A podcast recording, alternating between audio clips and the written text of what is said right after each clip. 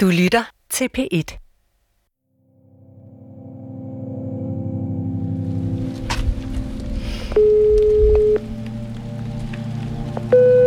Ja, hej. Øh, Jeg skal besøge øh, Jack Bjarne Winkler. Ja, tak skal du have. Hvor skal jeg gå hen derinde? Ja, tak. Jack Winkler sidder i Randbæk fængsel i Sønderjylland. Dømt for mordet på Mogens Rolberg Bemo, som blev myrdet en sommernat i 2014 i Grønnemose på Fyn. Det er sådan et slusesystem i 6 meters højde eller sådan noget. Hvor jeg er blevet lukket ind af den første port nu og venter på at blive lukket ind af den næste. Nu har han siddet fængslet for det i fem år. Og han påstår stadig, at han er uskyldig. Det ligner næsten sådan et lejerskoleområde, men man kan bare se, at der er træmmer for dørene. Der er en afgørende forskel. Jeg hedder Mette Frisk, og det her er tredje afsnit af Den Sandsynlige Morder. Flere journalister har forgæves forsøgt at få besøgstilladelse til Jack i fængslet for at høre hans version af sagen. Det er Kriminalforsorgen, der afgør den slags. De skal på den ene side tage hensyn til, at der i nogle tilfælde kan være grund til at undersøge en sag, altså en almindelig offentlig interesse, og på den anden side er der så hensynet til de efterladte. Det kan føles som en forfærdelig krænkelse at skulle have hele sagen trævlet op igen, hvis man som efterladt forsøger at lægge den bag sig. Det forstår jeg godt. Men i den her sag om Mogens er Berit den nærmeste efterladte, og hun vil gerne have hele sagen gået efter igen. Hun mener, ligesom Jack, at der er flere afgørende spor i sagen, som politiet aldrig undersøgte tilstrækkeligt, og som de burde undersøge for at afklare, om der var andre end Jack på gerningsstedet den nat. Det er også det, der gør udslaget hos Kriminalforsorgen. At Berit gerne vil have, at jeg dykker ned i sagen. Efter en del skriveri frem og tilbage, har jeg nu endelig fået lov til at besøge Jack. Så er der blevet låst efter mig. Jeg er låst inde i et rum med en sofa, et køleskab, et spisbord med fire stole, kaffemaskine, toilet. En lille etværelseslejlighed faktisk. Der er pletter på sofaen. Lidt mærkelig fornemmelse at sidde her.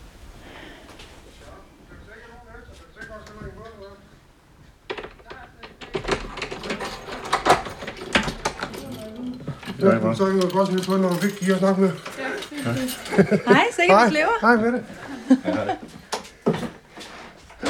Pæn goddag. Tak. I lige måde. Og du kommer med alt muligt der. Det er det store kolde bord. Ja, vi måtte jo lige rundt og låne mig lidt frem på afdelingen, fordi der var ikke nogen, der havde fortalt mig noget, om jeg fik besøg. Jack har lånt sig til smørbrød og kaffe. Inden jeg får sat mig i den klassiske institutionsstol med slidt betræk, har Jack bedyret sin uskyld. Han var der den nat, Mogens døde, fortæller han. Han var inde på Berit og Mogens' grund. Men han har aldrig rørt Mogens, påstår han. Jeg har ikke slået den mand der ihjel. Det har jeg ikke. Jeg ved, jeg ikke har rørt den mand der. 100 procent. Jeg kan huske alt. Altså, vil du mig afhøre tre gange uden advokat, for jeg tænkte, det er ikke nødvendigt. Han blev bare ved, betjenten. Den ene stod og råbte ind i hovedet på mig, du har gjort det, du bare indrømmer det. Og den anden blev bare ved. Det er jo dig, det er jo dig. Jeg siger, nej, det er det ikke. Jeg skal nok få dig børstet på DNA og fiber. Og jeg skal nok få dig klart for det drop på den ene eller den anden måde. Bare vent og se. Du kommer bare i gang, siger jeg så til. Du kommer aldrig til at finde noget for mig af DNA eller fiber. Det viser sig jo, at jeg havde ret. Jeg selvfølgelig havde jeg ret, det kunne jeg jo sige med det samme. Det ville jeg jo ikke kunne have sagt, hvis jeg havde rørt manden. Men, altså, Jack bedyrer altså sin totale uskyld over for betjentene. Han mener ikke, at politiet tager ham alvorligt, fordi de i forvejen kender ham som kriminel. Han har været med på stationen et utal af gange. jeg kendte overalt på Nordfyn. Ja, og det er ikke for, det, det er ikke for noget godt. Hvad er du så kendt for? Jamen, det er ham tyvknægten. Ja, og så jeg ikke ret komme, for vi rendte rundt og stjæle biler og sådan ting. Ham tyven Jack. Og det er sådan noget, det hænger ved i mange, mange, mange år. Det, det kommer du aldrig fri af igen. Altså, Det gør man ikke. Men har du sådan lidt svært ved generelt ligesom at holde styr på, hvad der er rigtigt og forkert, eller hvad der er Nej. lov? Nej, det har jeg faktisk ikke. Jeg ved godt, hvad der er rigtigt og forkert. Det virker bare som om, at du hele tiden kommer til at ende på den forkerte side af loven. Men jeg har jo... Jeg har haft et behov for at skulle skaffe penge til stoffer. For ikke at blive syg. Så ja. Men jeg har ikke pakket det ind i folks hus. Jeg har ikke...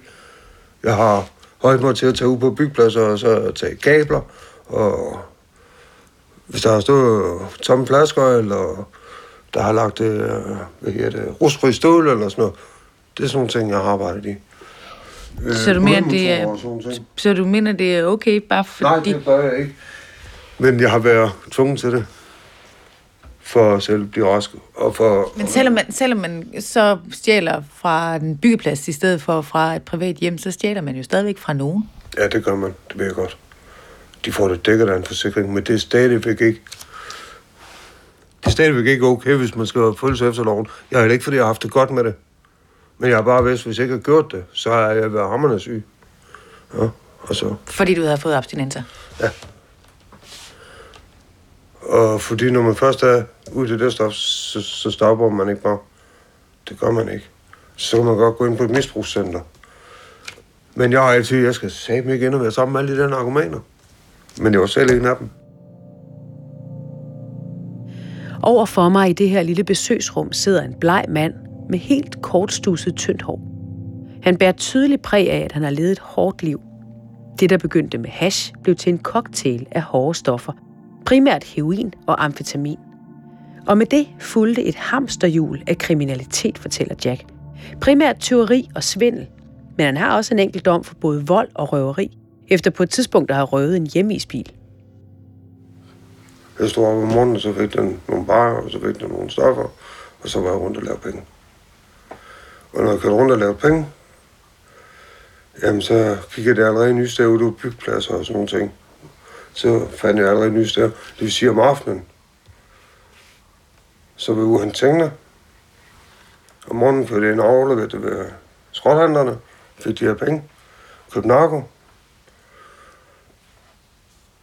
Og så fik vi det der narko, vi nu skulle have. Og så, når vi var raske og alt det der, så begyndte jeg at arbejde igen. Med, øh, og så skrev jeg hjem. Det sidste, jeg gjorde om aftenen, det var at fylde min bil- med benzin, så den var klar til natten. Hvornår sov I så? Ja, men den fik lige en 3-4 timer en gang imellem og træt. Eller så sov i stolen eller noget. Så, og så nogle gange, så kørte jeg lidt hårdt på. Det gjorde jeg. Hvad betyder det at køre lidt hårdt på? Ja, det kan være flere dage træk, hvor man bare kører på. Men så vælter man også på et tidspunkt, hvor man bare sover igennem. Og når du siger, når man bare kører på i flere dage i træk, så er det på amfetamin? Ja. Okay. Det er det. Så... Og der, der føler man jo ikke, at man får sovet, jo. Og så... Det kan godt være, at man lige sætter og lukker øjnene i fem minutter, og så... Bum, via teksten, ikke? Var det sådan et ryg, du var ude i den nat der, øh, mellem den 27. og den 28. juni? Nej, det var jeg faktisk ikke. Øh, der jeg været hjemme, og det var gået stille og roligt, og jeg sovet og alting. På aftenen op til morgennatten havde hans daværende kone været med på 20-togt. Jack ville tage en runde mere, men slog et smut forbi en ven på vejen. Det hele starter med, at jeg kommer ned fra en kammerat af, ikke? Og så drejer jeg ned i skolekassen, så siger det bang i min bil. Og så tænker jeg, hvad var det? Jeg kigger i bagspejlet, jeg kunne ikke se noget. Så drejer jeg ind i en indkørsel og bakker ud, og så lyser jeg hen ad vejen. Jeg kunne ikke se noget. Men hvad var det, du var stødt på? Jeg, jeg, jeg troede, det var en kat eller noget andet, og politiet har jo også fundet en kat. Liggende lige præcis der, hvor jeg siger, at jeg har ramt. Jeg sagde cirka 100 meter ned ad vejen, og det har de også fundet en kat inde i vejgrøften. Så Jeg kan se i retsbogen, at politiet finder en død kat, og at den bliver obduceret. Men Jacks afstandsbedømmelse halter. Det var ikke 100, men 500 meter længere ned ad vejen. Så drejer jeg ind til sin. Og så tænker jeg, "Jamen, så går jeg lige ud og kigger. Og så da jeg gik der, så tænker jeg, "Jamen, så kan jeg lige gå ind hen ved det hus til at kigge. Jeg har jo kørt forbi mange gange, når jeg kørte ned til min kammerat. Så det var en pludselig indskydelse, du lige tænkte, det kan være, der er nogle 20 koster herinde. Ja, jeg var ude og kigge efter dieselolie og metaller. Øh, så tænkte jeg, så går jeg lige ind og kigger. Det er Berit og Mogens' ejendom, Jack har fået øje på. I højre side af deres grund fører en smøge om til haven. Det er den, Jack lister ned af. Da jeg var kommet et stykke ind, så kunne jeg pludselig se en masse lys, der kom ud på jorden. Så tænkte jeg, kan jeg nok lige vide, om der er nogen, der laver noget på den tid, og klokken var jo mange. Det må altid være om natten, jo. Lyset står ud fra en dør ind til et værksted om i haven. Stopper jeg lige så og lytter. Jeg kunne ikke høre noget. Tænkte jeg, "Nå, der er ikke noget. Så står der nogle europapaller. Dem går jeg sugen om, så kan jeg se, at der, at der er en dør åben ind til værkstedet. Så går jeg hen og så... Hen, jeg står lige i dørtrinen faktisk. Så kan jeg se ind i det der værksted, at alt den, det, det træmaterialer. Og der står båndsager og rundsav og sådan noget. Det havde ikke min interesse. Så skulle jeg lige til at gå igen, så får jeg på, at der står en lille kompressor.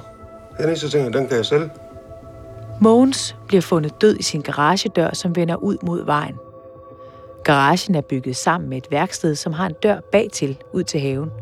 Det er i den bagindgang til værkstedet, at Jack siger, at han finder kompressoren. Han skal lige til at tage den med, men tøver sig alligevel på hjørnet lige uden for døren. Så fik jeg en følelse af, at der var nogen, der kiggede på mig, du vækker. Så kigger jeg lige op, så kigger jeg ud mellem hullerne på de her europapaller. Så kan jeg se den her store mand, der står på vejen. Så tænker jeg, godt dag, men jeg skal ikke den vej op. Havde han set dig? Nej, det er han åbenbart ikke. Han har, han, han har jo så set mig inde i videokameraet. Det kan jeg jo så forstå på det hele. Men han har ikke set, hvor jeg stod inde på hans grund. Så jeg tænkte, hvorfor siger han ikke noget? Altså, det er jo nærliggende at tro, at du er blevet overrasket, mens du har været i gang med et 20-togt, og så har du slået ham ihjel. Ja, jeg blev også overrasket, da jeg stod nede bag ved de europapaller, og så en stor mand stod op på vejen. Og det var det, jeg tænkte, hvor jeg skal væk herfra. En tyv, som opdager, at der så er en, der står og observerer ham, og har øje på, at der sker noget, øh, ved, at man er på grunden, han flygter. For det, han har også sandsynligvis også en opring til politiet. Det vil jeg næsten tænke. Det vil jeg i hvert fald tænke, hvis jeg står som tyv inde på grunden. Så min tanke var, at jeg skal væk herfra. Det er her Jacks version af, hvad der videre sker, afviger fra, hvad retten har vedtaget. Så kigger jeg sådan ned igennem baghaven for at se, om jeg kan komme den vej. Og jeg kunne komme et stykke dernede af, det kunne jeg se, om der var bælgerhavn og mørkt jo. Så tog jeg den stille og roligt ned igennem baghaven. Så da jeg kommer ned for enden af haven, så falder jeg, fordi jorden forsvandt under førerne på mig. Ja, der er sådan en skråning. Ja. Og så, der kommer jeg op og stå, så skal jeg lige orientere mig om, hvor jeg er. Så er der et rækværk ind til naboens have. Det kravler jeg henover. Og så går jeg ind igennem øh, naboens have. Og skruer sådan over. Så opdager jeg, at der rejser sig et rækværk på to meter foran mig. Så tænker jeg, så er det nemmere at gå udenom huset. Så går jeg tilbage og udenom huset. På vej ned igennem Mogens og Berits have, drejer Jack altså først til højre og forser et rækværk ind til naboen, fortæller han. Jack krydser så naboens have, men støder på et højt plankeværk, som han opgiver at komme over. Derfor vender han om og søger tilbage mod Mogens og Berits have for at fortsætte væk fra den mand, han har set. For enden af Mogens og Berits have ligger en købmand med en tilhørende parkeringsplads. Så kommer ud på en offentlig parkeringsplads, som tilhører købmanden. Den, den kendte jeg godt. Da jeg så står der, der får jeg øje på, at der går en sti op langs med huset. Så kan jeg regne ud, den kommer ud bag ved min bil. Så tænkte jeg, det er fint nok. Så går jeg den vej op. Men jeg er ikke travlt længere, for nu var jeg ude på en offentlig sted. Så jeg lister op langs af den her sti. Helt ind ved hækken. Fordi så kunne jeg lige trine ind i hækken, hvis der kom ind. Og kigger ned af stien jo. Kommer op for enden af stien. Kigger lige hen til min bil. Der var ikke nogen, så jeg lister hen og sætter mig ind, hen til min bil, så, så min bagdør på bilen den står lidt åben, så den trykker jeg lige med hoften. Og så sætter jeg mig ind på forsædet, starter, så kører jeg stille roligt. Jack har altså en helt anden version af, hvad der skete den nat, end hvad han er dømt for. Han flygter bagud af Mogens og Berits grund i en cirkel tilbage til sin bil. Den her flugtrute er bekræftet af politiets sporhunde. Nu skal jeg prøve at vise noget her. Ja. Så det er et avisudklip, som er et luftfoto af grunden. Det er det. Nå, det er flugtruten, der er tegnet ind her, kan jeg se. Ja. Og så prøv at se her. Hvis jeg skulle have stået der og have dræbt en mand, ikke? Altså der, hvor Mogens blev fundet. Ja, der. Ja, Min bil holder der. ja. Hvorfor skulle jeg så ikke bare løbe derfra og dertil? Jacks bil er parkeret i vejsiden få meter fra den døråbning, hvor Mogens bliver fundet død. Hvis han netop havde slået Mogens ihjel, mener Jack derfor, at det ville være ulogisk at tage den lange flugtrute bagud af grunden i en stor bue tilbage til bilen. Hvis ikke han forsøgte at stikke af fra nogen, ville det logiske være at tage den hurtigste rute, nemlig direkte fra garagedøren i indkørslen og ud til bilen i vejsiden. Altså lige over til bilen Ja. og flygte. Hvor, hvorfor skulle jeg gøre sådan her? Det giver ikke nogen mening. Ja, men han er vel ikke altid rationelt, når man har slået et andet menneske ihjel, gør man det? Det kan ikke svare dig på, jo. Vel, men her, det er jo helt ude på vejen. Man står helt ude og kan se i vejen her. Mm. Så det er jo fuldstændig ulogisk.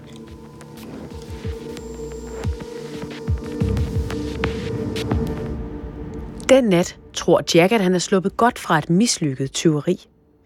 Det er først, da politiet kommer aftenen efter og anholder ham, at det går op for ham, at nogen er død, lige præcis på den matrikel, hvor Jack har været på 20-togt, siger han.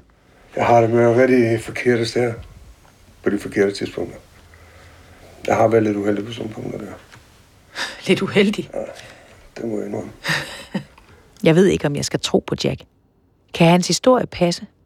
Hvis ikke det var Jack, der slog Mogens ihjel, så skal der have været en anden person på Mogens og Berits grund, præcis på samme tidspunkt, hvor Jack flygter rundt om huset, ned igennem haven og ud til sin bil. Og kan man overhovedet stole på en person som Jack, som har taget stoffer lige siden han var helt ung? Så prøvede jeg at rydde det der heroin. Det, det, det er et helvede stof. Jeg kan kun sige til folk, hold så langt væk fra det. Det er en langsom måde at dø på. Ja, for du ødelægger dit eget helbred. Du ødelægger din familie, du ødelægger alt med det der. Hvad har det gjort ved din familie? Ja, men jeg har forsvundet ud af livet. Jeg har ikke holdt min aftale, og hold nu kæft, man. ikke? Og Jeg kom ikke på min datters 18 års fødselsdag. Bilen vi ikke starter, den anden fik den startede så var vi når du midt på eftermiddagen, og så var jeg påvirket, og hold nu op. Ja. Det... Nej. Jack overdrog frivilligt forældremyndigheden over sin ældste datter Markia til sin egen søster. Det var da pigernes mor døde. Jacks yngste datter var allerede kommet i plejefamilie lige efter fødslen. Og der gik mange år, stort set uden kontakt til dem. Så sad jeg, og så satte jeg den en dag. Så fik jeg lige pludselig et brev. Jeg kunne ikke læse, hvad der stod på bagsiden. Så jeg åbnede det.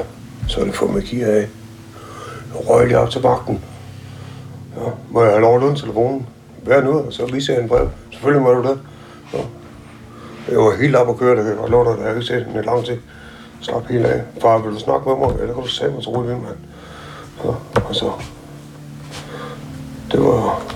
Det var for vildt. Hvordan har du det med dine to døtre nu? Jeg har det skønt, når jeg snakker med dem. Ja, det har jeg.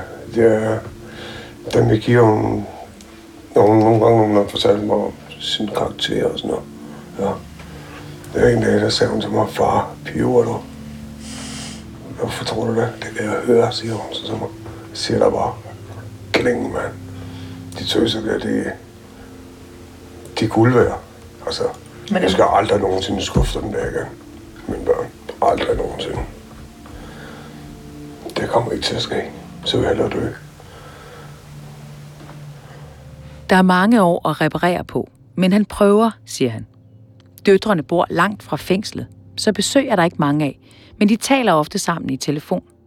Ligesom da jeg var på besøg hos hans datter Markia, der ringede telefonen, mens vi sad og talte. Når man snakker om solen, det er min far, der ringer. Nå. Hej far. Jeg sidder sammen med Mette. Kan du ikke sætte den på højtaler? Jamen, så går det godt ud med dig, altså. Jeg skulle købe for 600 kroner hylder i går i IKEA. Jeg købte for 2.000.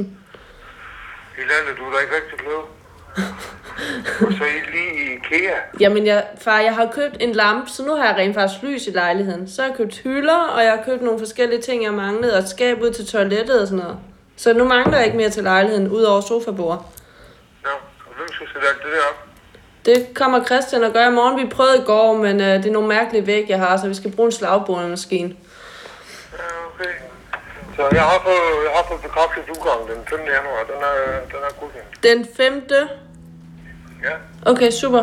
Og det er Sabinas adresse? Ja, og så siger hun kontaktpersonen, at din adresse den var nok for tæt på, på det, som politik kalder gerningsstedet. Ej, far. Det er to kilometers forskel. Ja. Men øh, jeg tænker, den bliver godkendt næste gang. Så og hun sagde, at skulle kun søge en af gangen, jo. Ja, det er også fint nok. Den udgang, de taler om, er første gang Jack skal uden for murene i fire og et halvt år. Det skal foregå hos lillesøsteren Sabina med to fængselsbetjente, som ikke vil vige fra Jacks side. Livet i fængslet har givet Jack ordnede forhold, men stoffer kan man altid få, hvis man vil. For eksempel i fængslets besøgsrum. Efter pigernes mor fik Jack sig en ny kone. Hun var med på 20-togt umiddelbart før mordet, og hun besøgte ham løbende i fængslet. Det var godt at vi har besøg. Ja. Men det var altså ikke mere overvåget, når hun kunne have heroin med til mig hver gang hun kom og besøgte mig. Så hun satte jo hen med mig og kysste mig og muligt andet. Du må lige få sådan på klumper, øh, hvor du pakket ind. Så den dag, du fik dommen, så gik du ind i din celle og røg heroin. Ja, jeg gik øh, med røg lidt heroin og lige skulle falde to. Det er vel ikke meningen, at man skal kunne ryge heroin, inden, mens man sidder i Nej, sin celle? nej. Men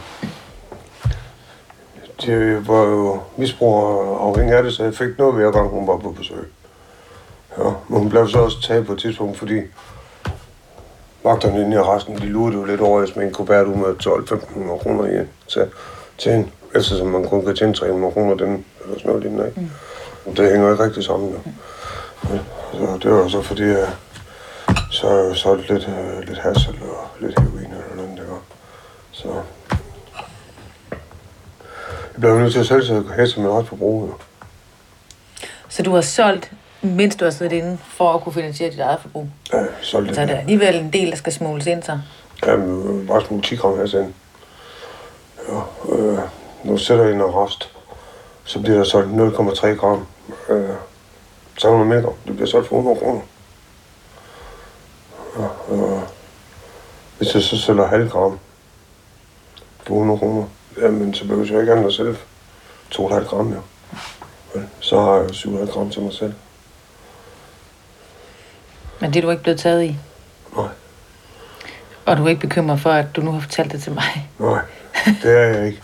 De kan ikke dømme mig for noget efterfølgende. Så det er jeg ikke. Jeg har ikke noget at skjule. Det har jeg ikke. Jack har til synligheden ikke det mindste problem ved at fortælle om alle de lovovertrædelser, han har begået. Det er på en måde paradoxalt, for jo mere åben han er om dem, desto mere troværdig virker han på mig. Det får mig til at tænke, at han måske vidderligt ikke har noget at skjule. På den anden side gør flere lovovertrædelser ham mindre tilbøjelig til at begå mord. Da jeg kommer ud fra mødet, har jeg brug for at diskutere sagen med min kollega Jesper. Er der konsistens i det, han siger nu, og så det, du har læst om sagen Ja. hidtil? Er der, er der overensstemmelse mellem detaljerne i, hvad han fortæller? Ja. Der er ikke noget, der har ændret sig mm. i forhold til de forklaringer, jeg har kunne læse mig til i dommene. Men han fortæller bare rigtig meget, som egentlig dybest set inkriminerer ham selv, og ikke Ja. stiller ham selv i et, et specielt flatterende lys. Mm. Altså, på den måde, så, så fremstår han ærlig. Ja. Det kan godt være, han ikke er det. Altså, jeg, jeg føler virkelig, at jeg bliver kastet frem og tilbage her. Jeg ved simpelthen ikke, hvad jeg skal tro. Altså, mysteriet lever. Ja. Den der psykologi, hvis man er... Kunne jeg godt tænke mig at forstå, altså, øh, hvis man er skyldig, vil man så stadig kæmpe for at finde og bevise, at man er uskyldig? Det er jo det. Det burde jo egentlig sige sig selv, at man ikke er uskyldig, bare fordi man påstår det. Og en narkoman er vel ikke det bedste sandhedsvidne, når det kommer til stykket. På mornatten fortsætter Jack i sit narko-hamsterhjul direkte efter besøget på gerningsstedet.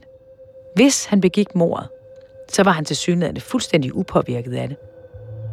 Ifølge retsbogen er Jack lidt senere på natten igen forbi Tony, som bor lige i nærheden. Han var træt af vi i seng igen. Så jeg var bare lige hente en streg amfetamin ind med ham. Og så satte jeg mig igen. Så Derfor klokken halv tre, hvor du forlader skolevej 1, mm. og så går der tre kvarter, før du dukker op hjemme hos Tony. Jamen, det skal også nok passe. Hvad jeg laver du de tre kvarter? Jamen, jeg var ude ved et andet hus, hvor jeg vidste, der var lavet noget kover og nogle... Ja, materialer, jeg kunne bruge, ikke? Og så, der stod øh, 15 tomme kasser øl og... Altså, så jeg gik og læste der på huset dernede i sådan en bil. Så jeg gik jo frem og tilbage der nogle gange. Så Så du var bare rykket videre til det næste sted, du Ja. kunne stjæle noget? ja, det var jeg sådan set. Jack har til synlædende svar på alt. Men dette er jo altså bare Jacks egen version. Jeg har brug for at komme i kontakt med nogen, der kan bakke Jacks historie op. Eller det modsatte. I retsbogen har jeg kunne læse om både den ven, han besøgte på mornatten, og to veninder, han så dagen efter. Men det er ikke lykkedes mig at komme i kontakt med nogen af dem. Jeg har forsøgt at få fat i både Tony og... og men Tony kan jeg ikke finde længere, fordi han er flyttet fra den adresse, der frem, Han er død. Er han død? Mm. Nå, for delen. Hvornår ja. er det sket? Starten af 16 kørte han galt i en bil, han skulle ud og prøve. Nå, det er jeg ked af at høre. Ja, det var min bedste kammerat. Hun var syg dengang. Og jeg får at vide, hun ikke er lang tid tilbage. Jeg ved ikke, om hun lever med. Det kan jeg ikke svare dig på. Men lever, det burde hun gøre. Så Så hende burde jeg kunne få fat på. ja, Der er altså ikke meget tilbage af Jacks omgangskreds, og den sidste veninde får jeg heller ikke fat på. Jacks ekskone, som han levede sammen med umiddelbart før mordet, fulgte retssagen fra tilskuerpladserne. Men siden er de blevet skilt. Hende har jeg også ringet og skrevet til, forløbig uden held. Jeg har talt med de to, vi ved var der på mornatten, nemlig offerets kæreste Berit og Jack. Jeg er blevet klogere på, hvad mordet har betydet for deres liv, men ikke på, hvorvidt politiet har efterforsket bredt nok. Det vil sige, der er tekniske beviser for, at Jack var på gerningsstedet, men ikke for, at han begik mordet. Ifølge forsvaren er der især tre punkter, hvor han mener, at politiet har haft tunnelsyn i deres efterforskning. Hvor de kun har kigget på de ting, der pegede mod Jack, og valgt at se bort fra, eller ikke efterforsket de ting, der pegede i en anden retning. Det er dødsårsagen, flugtruten og nogle DNA-spor, som ikke blev efterforsket. Så hvad ved vi om de her tre punkter? For at kunne vurdere politiets arbejde, må vi helt i dybden med hver enkelt. Jeg starter med dødsårsagen. Her synes Jacks forsvarer Jan Schneider ikke, at tidsregningen lyder troværdig. Jamen, konklusionen for retsmedicinerne er jo, at, at dødsårsagen er kvælning. Og konklusionen er også, at, at det tager som udgangspunkt op til omkring 5 minutter at kvæle en person under normale omstændigheder, hvis vedkommende skal afgå ved døden af det. Det ligger ganske fast øh, retsmedicinsk. Det er kun i få undtagelsestilfælde, at man på kortere tid kan, kan kvæle en person, så vedkommende afgår ved døden. Og når man kigger på videooptagelserne i den her sag, fra hvornår Jack ankommer ud på stedet og parkerer sin bil, og hvornår han forlader stedet igen og beregner den rute, han har løbet, så kan han altså ikke have haft i nærheden af 5 minutter til at kvæle en person. Politiets egne efterforskere har regnet sig frem til, at Jack minimum har skulle bruge 1 minut og 25 sekunder på at flygte ned igennem haven og tilbage til sin bil. Derfor har der kun været 1 minut og 30 sekunder til at slå Mogens ihjel. Kan det virkelig lade sig gøre at kvæle en mand på halvandet minut? Det er det næste, jeg skal have afklaret.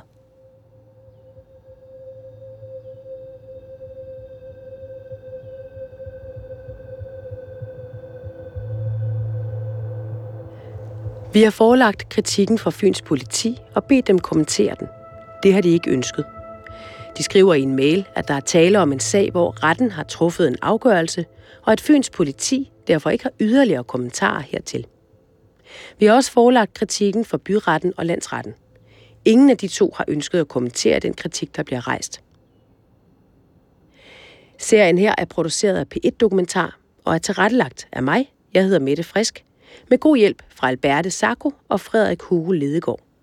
Den er klippet af Solvej Berger, og Jens Wittner Hansen er redaktør. Du kan høre flere P1-podcasts i DR's radio-app. Det giver mening.